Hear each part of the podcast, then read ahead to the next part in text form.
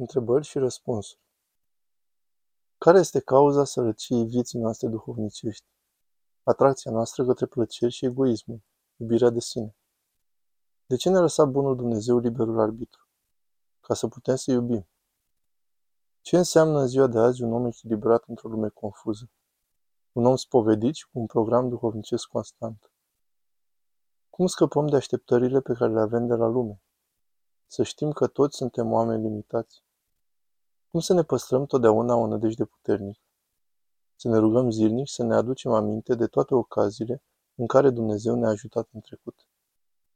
Cum să facem față Duhului societății din zilele noastre, care ne face tot mai mult să ne comparăm unii cu alții? Prin rugăciune și prin studiu duhovnicesc ieșim de supresiunea acestei lumi. De ce se spune înfricoșata judecata lui Hristos dacă Dumnezeu este iubire? Pentru că atunci se văd toate păcatele noastre. De ce sfinții au trecut uneori prin stări de deznădejde și întuneric duhovnicesc, din moment ce ei trăiau în harul Duhului Sfânt? Nu e chiar așa. Omul trebuie să treacă prin aceste sinusoide, să depășesc prin luptă duhovnicească, adică prin răbdare, rugăciune și simplitatea nădejdii.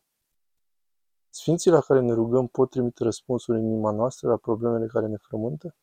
Da, evident, însă trebuie atenție, pentru că se poate amesteca și vrăjmașul. Dacă ne putem mântui chiar și prin rugăciunea celorlalți, înseamnă că oamenii pot păcătui non-stop pe pământ pentru că se roagă alții pentru ei. Păcatul non-stop nu duce la mântuire, indiferent de rugăciunile altora. Dacă după învierea din morți drepții vor simți bucuria desăvârșită, înseamnă că și păcătoșii vor simți chinurile mult mai intens? Da. Chiar dacă cei din jurul nostru nu se gândesc la mântuire, la viața de apoi, noi să ne rugăm pentru ei ca Domnul să le dea timp de mântuire și prin rugăciunea noastră ei se pot mântui? Da, însă depinde și de ei. În orice caz, rugăciunea noastră ajută. Încă nu mi-e clar cum se stabilește cam cât de păcătos trebuie să fii ca să mergi în iad și cât de pur trebuie să fii ca să mergi în rai. Nimănui nu este clar. Din cauza asta trebuie să ne luptăm să devenim din ce în ce mai buni. Există desigur linii de ghidaj, însă nimeni nu poate spune și nimeni nu poate judeca pe celălalt.